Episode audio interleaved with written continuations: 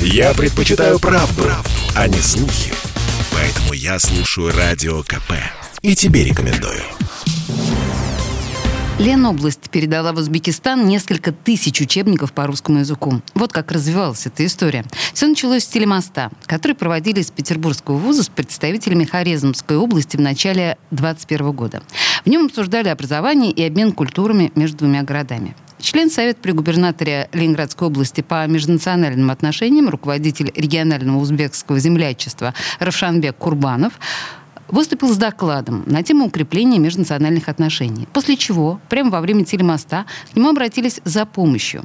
Представители Хорезмской области хотели бы обогатить местные школы учебными материалами именно по русскому языку. Далее Равшанбек взял инициативу в свои руки и привлек к акции органы исполнительной власти Ленинградской области.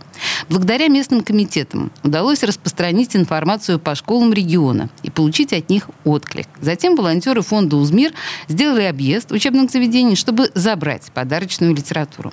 Надо сказать, что на просьбу откликнулись горячо. Запустили целую акцию по сбору учебников. Всего за несколько месяцев удалось найти более двух тысяч пособий, которые прислали школы из 13 муниципалитетов Ленобласти. Причем за некоторыми комплектами активисты ехали даже за 400-500 километров. Инициатива по сбору и передаче учебников нашла большой отклик в Ленинградской области, прокомментировал губернатор региона и председатель Совета по межнациональным отношениям Александр Дрозденко. Для нас это неформальная акция, а плодотворные и правильные взаимоотношения. Подобные дела очень востребованы и идут на пользу нашим жителям, нашим народам. И, конечно, это воспитывает подрастающее поколение в духе дружбы и уважения. Комитет по местному самоуправлению, межнациональным и межконфессиональным отношениям Ленинградской области через коллег обратился в издательство «Русское слово» и «Просвещение». И они не остались в стороне. Выделили новые учебники и пособия. Их в торжественной обстановке вручили генеральному консулу Республики Узбекистан в Санкт-Петербурге Алишеру Бабаеву. Граждане Узбекистана часто выбирают Россию, 47-й регион, как надежного работодателя. Поэтому стало более актуальным знание русского языка для общения на работе, в магазине, у врача. И, конечно, чтобы быстро адаптироваться в другой стране, учить русский язык лучше с детства. Популярность русского языка растет, нужных книг не хватает, поэтому акция продолжается. Ленинградская область и дальше будет оказывать помощь в изучении русского языка в других странах. Это важный вклад в укрепление межнациональных отношений.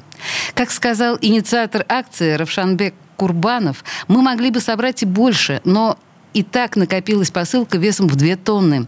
Надеемся продолжать такие дружеские акции. У нас уже есть запрос из Ферганы. Мы хотим делиться с узбекскими школьниками не только учебниками, но и художественной литературой. Причем развозить их во все регионы Узбекистана.